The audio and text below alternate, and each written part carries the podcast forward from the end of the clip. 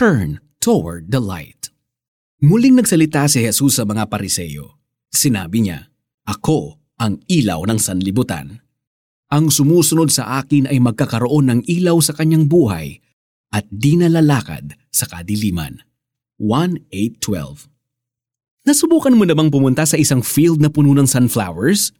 You'd probably be amazed dahil makikita mo ang mga ito turning toward the sun in a process called heliotropism. Ayon sa scientists, the genes responsible for this movement respond to light. Kung iisipin, sunflowers emit a positive vibe, turning toward the light and turning its back from darkness. This is something we could probably learn a thing or two from, lalo na kung humarap tayo sa mga pagsubok ng buhay. It is indeed true na madilim ang mundo dahil sa kasalanan. We are even prone to wander at kabilaan ng temptations na ating nararanasan. However, we don't lose heart. God's Word gives us assurance that whenever we face dark times, He serves as our light. Sabi sa 1:8-12, muling nagsalita si Jesus sa mga Pariseo. Sinabi niya, "Ako ang ilaw ng sanlibutan. Ang sumusunod sa akin ay magkakaroon ng ilaw sa kanyang buhay at di na lalakad sa kadiliman."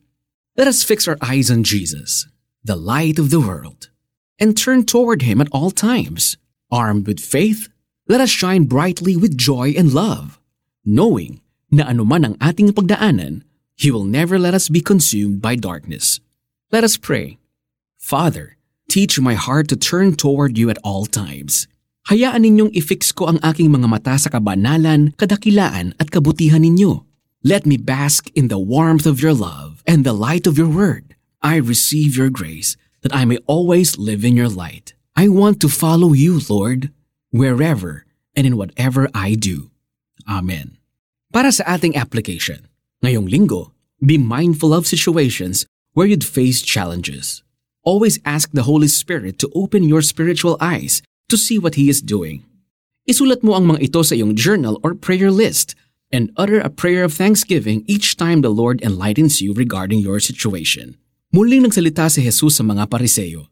Sinabi niya, "Ako ang ilaw ng sanlibutan. Ang sumusunod sa akin ay magkakaroon ng ilaw sa kanyang buhay at di na lalakad sa kadiliman."